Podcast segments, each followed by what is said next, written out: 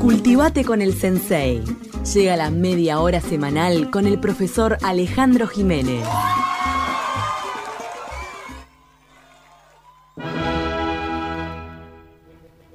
Llueve en Montevideo. En el centro de Montevideo cae copiosamente la lluvia. ¿Cómo estás, Ale?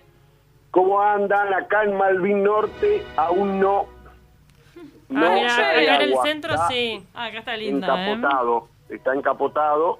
Y antes de empezar, bueno, y de hablar de esto que escuchábamos, cómo, cómo andan ustedes en la audiencia, darle un gran saludo a Darío Queirolo, que el sábado a las doce y media empieza en Universal el programa Pasaporte Turismo, de- que mm, tiene que ver con también que es un periodista que tiene larga trayectoria en la parte, sobre todo escrita, y que empieza con un emprendimiento el sábado que viene en Universal. Primicia, ¿no? nos enteramos por vos, así que vamos arriba. Sí, sí. Bien. el sábado y, y va a estar en algún en alguna colaboración, va a estar el Sensei también, en algún momento. Ah, te vi, Sí. te veo. Ah, ahí está, así que digo el abrazo para Darío. Bueno, estábamos escuchando El Barbero de Sevilla, es una ópera de Joaquino Rossini, de 1816, y sonó en Montevideo, en aquella vieja casa de comedias de 1793, el primer teatro que tuvo Montevideo, y que en donde iban hacia los años 30 Fructuoso Rivera y Bernardina Fragoso Rivera, y en donde en el siglo XVIII no se aceptaba la presencia de mujeres. ¿no? Y hoy vamos a hablar de algo que tiene que ver con mujeres porque termina el mes de la mujer y vamos a hablar de la Sociedad Filantrópica de Damas Orientales, una institución del siglo XIX, pero que tiene su correlato en una iniciativa de estos últimos días. El 23 de marzo pasado se llevó adelante la- la- el lanzamiento de las Damas Orientales del siglo XXI, bueno, que ahora vamos a hablar de eso. Bueno, eh, y qué, vamos a empezar un poco comentándoles qué pensaban en ese momento, qué se pensaba de la mujer, de ustedes, ¿no? Este, en aquel momento. Y voy a citar algo que no les va a caer muy en gracia, pero es un, un francés, Francisco de Curel, que en 1830 llega a Montevideo desde Buenos Aires para instalar un, un colegio oriental de señoritas. ¿Y qué dice de la mujer este hombre? El forzoso destino natural de la mujer es ser esposa y madre. ¿no? Otra cosa, unirse a un hombre, debe unirse a un hombre del más alto grado de fortuna, ¿no? Y su suerte estará enteramente ligada a la de los hombres. O sea, fíjense ustedes lo que era tremendo, pero era un poco lo que se pensaba en aquel momento de la mujer, más allá de la clase social, ¿no? O sea, la mujer eh, como esposa y como madre. En aquel momento le sale a cruce Marco Sastre, que es un intelectual de la época, y le dice, algún día se abrirá para ella la carrera de las ciencias, las letras y las artes. Por eso es que la acción benéfica va a ser un lugar muy importante para aquellas mujeres del siglo XVIII y XIX de Montevideo. Fíjense ustedes que eh, Aníbal Barrios Pintos, en un libro espléndido que tiene que se llama El silencio y la voz, habla de la primera institución benéfica, la Hermandad de San José y la Caridad, que tiene que ver con la creación del Hospital de Caridad, el Hospital Maciel. Hoy vi que el presidente se vacunó allí, ¿no? Es verdad. que es de verdad. 1788 y que tiene que ver también con Maciel, que en algún momento hablamos de él, ¿no? Y que, que como comerciante esclavista, capaz que lo recuerdan, y que además está vinculado a la masonería, porque estas instituciones de hermandad filantrópicas muchas veces, muchas, y yo diría casi siempre, estaban vinculadas con la masonería. Recordemos que el aquí- día de hoy la masonería no acepta a las mujeres, o sea, sí hay mujeres masonas, pero tienen como un, Un grupo, grupo aparte, aparte. o sea, no... Y hay una logia, hay una logia de, pero eso no es muy, no, no, es bastante reciente, ¿no? O sea, Claro, y es bastante Bueno. reciente y estamos hablando de 2021 que en, en la Eh. logia, en, en la, en la principal no participan mujeres, es de no creer.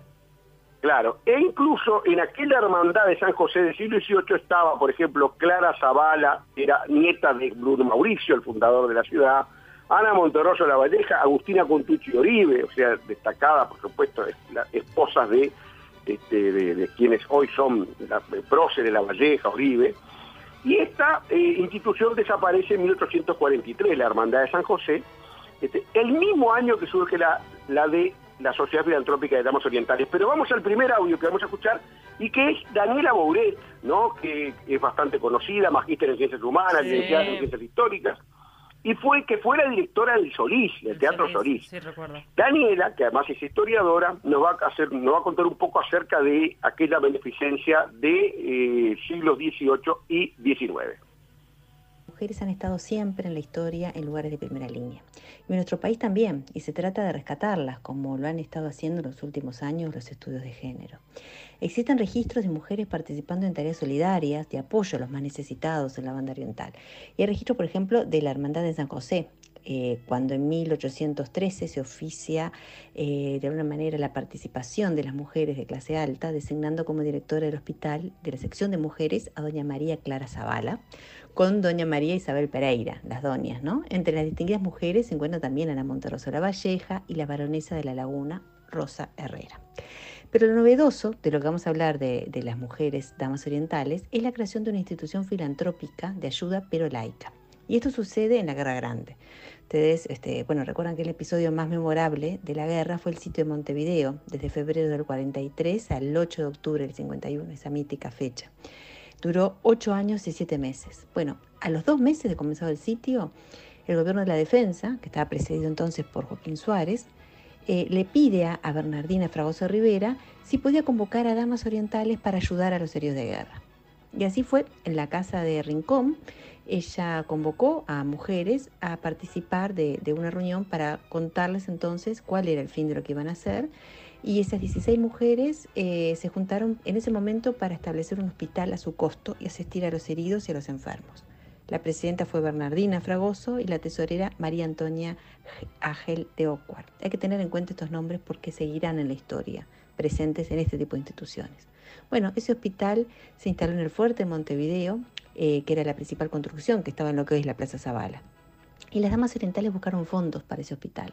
Así en el Teatro de Comercio, que era la entonces Casa de Comedias, que cambió de nombre varias veces, el 17 de abril de 1845 se hizo una función especial para el hospital.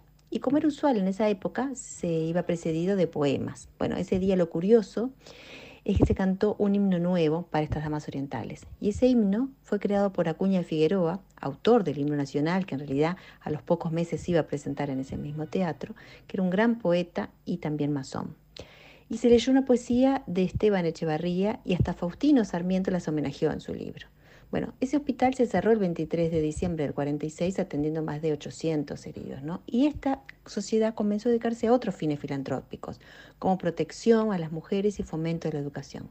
Bueno, estas instituciones estaban guiadas por un sentimiento de piedad y caridad que primaba desde la época colonial y se fue encaminando en el correr de los años, hasta la década del 70 entonces, a la secularización. Es decir, se materializaron cambios en la atención a las enfermedades y a las necesidades de la población, hasta llegar a constituirse una exigencia estatal y a requerirse políticas públicas, es decir, un enfrentamiento de ideologías, religión, católicos y curanderos, por ejemplo, y secularización, y un enfrentamiento también de fuerzas sociales entre los que administraban los servicios, las comisiones de caridad y el Estado. La caridad católica se enfrenta a un programa científico humanista y de filantropía racionalista en un proceso de secularización del Estado y de los comportamientos sociales, ¿no? Ya cuando uno estudia los estamentos ve que los ciudadanos al morirse dejan menos eh, dinero de misas al alma o a las iglesias y testan más para los vivos, ¿no? Para sus descendientes. Pero en este camino, hasta que lograr que la exigencia de que el Estado sea el prestador de políticas públicas de asistencia social, pasaron Claro, en un momento la caridad dependía de los privados y de las Sí. personas que lo hacían de forma voluntaria. No, el Estado estaba ausente. Exactamente, por eso es que aparecen estas sociedades filantrópicas, ¿no? Estas 16 mujeres, 16 damas que, entre, que, que mencionaba Daniela, Bernardina Fragoso, ex primera dama, Josefa Álamo de Suárez, primera dama en ese momento de la fundación, ¿no? Esposa de Joaquín Suárez, Dolores Vidal de Pereira, futura primera dama, esposa de Gabriel Antonio Pereira, que va a ser presidente más adelante, mujeres de empresarios como Antonia Ángel de Oquart, Oquart, un nombre que está en el nomenclator de Montevideo, un inglés que era saladerista y banquero, otro que está en el nomenclator Tompkinson, Joaquina Navia de Tompkinson, esposa de Tomás, inglés, comerciante, banquero y fundador del Ferrocarril Central. Cada una de estas 16 pusieron algo así como 100 patacones, que era el patacón era un peso fuerte de la época colonial, hay que tener en cuenta que todavía, 1843, no estaba la moneda, la moneda se va a instituir el peso uruguayo en 1862. O sea que vemos que estas mujeres, que vamos a aclarar muy algo que creo que es, importante, eran mujeres eh, del patriciado, ¿no? Pero que en esta actividad tenían una forma de por lo menos incidir, que no la habían tenido anteriormente, ¿no? Y quería rescatar de, eh, el, documento que tiene que ver con el reglamento de esta sociedad filantrópica, ¿no? Eh, y que es muy bueno, o sea, en el sentido de que, por ejemplo, dice que eh, debe contribuir a la mejora y progreso social, ¿no? Dice este reglamento, y una frase muy interesante que tiene que ver con que para adelantada para la época se dirigirá especialmente al bello sexo en su beneficencia pública. Bello sexo. bello sexo, o sea, eh, me tomé el trabajo, busqué en el RAE, del Diccionario de la Real Academia Española, ¿Saben lo que dice bello sexo? Sexo débil. ¿Vieron? Fíjense ustedes todavía en 2021 que el diccionario del RAE sigue diciendo, llega diciendo cuando se habla de bello sexo, sexo débil, ¿no? Ay, eh, Dios. Está, bastante, creo que está un poco, ¿no? Un poco de moda el diccionario, ¿no? Pero es lo que sigue diciendo, ¿no? Y era lo que se decía antes, ¿no? El sexo débil, el bello sexo. O sea que, pero en esta declaración es muy importante porque tiene que ver con, es un antecedente del feminismo, ¿no? Que, o sea, una organización hable de que su acción va a estar más que nada dirigida a la defensa de ese de sexo. También hay otras eh, ocasiones muy importantes en las cuales actúa eh, la sociedad filantrópica. Por ejemplo, la epidemia de fiebre amarilla de 1857 las tiene en un primer lugar ¿no? en la lucha precisamente de esa epidemia de la cual ya hablamos en el programa, este, y por supuesto que en las distintas eh, que se van a continuar eh, instituciones benéficas que vienen después, hay nombres que se repiten, el caso de Bernardina Fragoso, Antonia Ángel, se repiten en otras sociedades que se van a dar sobre todo en la segunda mitad del siglo XIX. Eh, eh, vamos a ahora escuchar eh, otro audio más corto de Daniela, en el cual nos cuenta lo de hoy, lo de estas damas orientales que van, recogen en gran parte el espíritu de aquellas, ¿no?, del siglo XIX eh, y que tuvieron su lanzamiento hace unos días allí en el Club Uruguay. otra crisis, en otra pandemia, nos juntamos algunas mujeres a intentar contribuir como sociedad civil en distintas acciones. Hemos trabajado desde esas populares o artistas, como fue la movida del año pasado, 33 Orientales Cadena Solidaria. En ese momento generamos un remate de obras de artistas plásticos nacionales, auditado por Agado, y con fondos que dimos a través del MECI Agado Artistas. Ahora, iniciativa de Virginia Real, que es la presidenta, nos juntamos para contribuir a buscar soluciones, para poner en marcha proyectos de intervención que de alguna manera impulsan la igualdad de oportunidades a las mujeres. Eh, queremos contribuir a un cambio social y político en la igualdad entre hombres y mujeres, generar intercambio de saberes, tratar de considerar el mundo de los desafíos privados y públicos. Claro, trabajamos desde la solidaridad, buscamos eh, trabajar con estas nuevas eh, vulnerabilidades y superarlas. Y lo hacemos a través de orientaciones, incubación de proyectos, capacitación y redes. Y somos mujeres de las más diversas áreas del quehacer nacional, descripciones políticas, religiosas y etarias. Y, bueno, este, de alguna manera esto también este, no busca de ninguna forma sustituir las políticas públicas que son un deber del Estado. Eh, nos identificamos con valores como ser feministas, en el entendido del feminismo diversos, con expresiones que, que, bueno, que conviven, que estamos comprometidas con la salvaguardia de la democracia, con la dedicación de la desigualdad y violencia, en el Consejo estamos con Virginia Real, Beatriz Argimón, Luana Cuadro Serenic, Raquel Laruet, Silvia Puentes Ollenar y Alba Bluster. Y las fundadoras, son 16 fundadoras, eh, de alguna manera igual que esas damas orientales de 1843. Están Anabel Aldaz, Fátima Barruta, Mónica Botero, Marta Esconder, Diana Espinos, Ivana Nicola, Virginia Moreira, Betty Real y Virginia Estarico. Y nuestra contemporaneidad nos enfrenta entonces Así que esta crisis sanitaria reúne nuevamente a, mujeres eh, con ganas de, hacer algo por la sociedad. buscando una solución este, en diferentes áreas. Exactamente, este, me pidió Daniela que eh, dijera que, por ejemplo, adhiere también en el, en el día de la fundación estuvo Valeria Ripoll de Avión, estuvo Patricia Rodríguez que del sindicato policial, o sea, como quizás las caras más conocidas, ¿no? Y allí comunicadora como Raquel Daruech, también este, una nieta de Sereni, de General Sereni también presente, y bueno, eh, la vicepresidenta, Mónica Botero, bueno. Eh, sí, digo, antes era la guerra lo que provocaba estas, la acción, lo que provocó la acción de estas, de estas instituciones. Hoy es la pandemia y el riesgo social que significa y la situación económica que significa esta, este, esta precisamente eh, esto que nos está pasando desde hace más de un año, ¿no?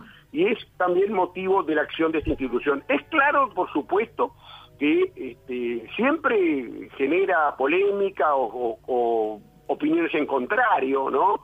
Este, sobre todo eh, con un poco lo que es la amplitud a nivel de, de lo político partidario, donde realmente hay mujeres de todos los, los, los pelos políticos, pero es claro, eh, evidentemente, que nosotros desde aquí, ustedes saben bien, hablamos de historia y eso se lo vamos a dejar evidentemente a alguien que lo quiera analizar, ¿no? A mí me pareció interesante ese paralelismo o eso que ese espíritu que se tomaba. Voy a decir, pasar un avisito porque el mañana 30, 18 horas por Zoom, hay una conferencia virtual de Rina Feinstein, especialista israelí en emprendedurismo y en empresas, eh, en donde se puede, quien se interese, eh, entrar al damasorientales21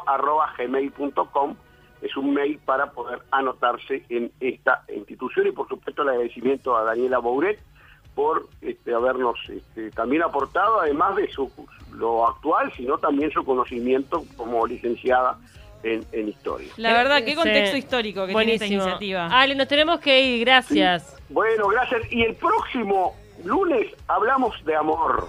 Ah, me gusta. De amor, y les voy a decir otra cosa más, entre Uruguay y Argentina. Ay, ay, Ay, que está ay. tan enemistada la Pero cosa. vamos a tener que tener Pero mucho no. rato, me parece, para hablar. Pero no de hoy. Hablamos de historias de amor de antes. Obvio. De- y de odio también. Hay de Me todo. encanta, me encanta, de qué todo. jugoso. Ay, quiero audios. arriba. Gracias, Ale. Buena semana. Igualmente. Hasta luego.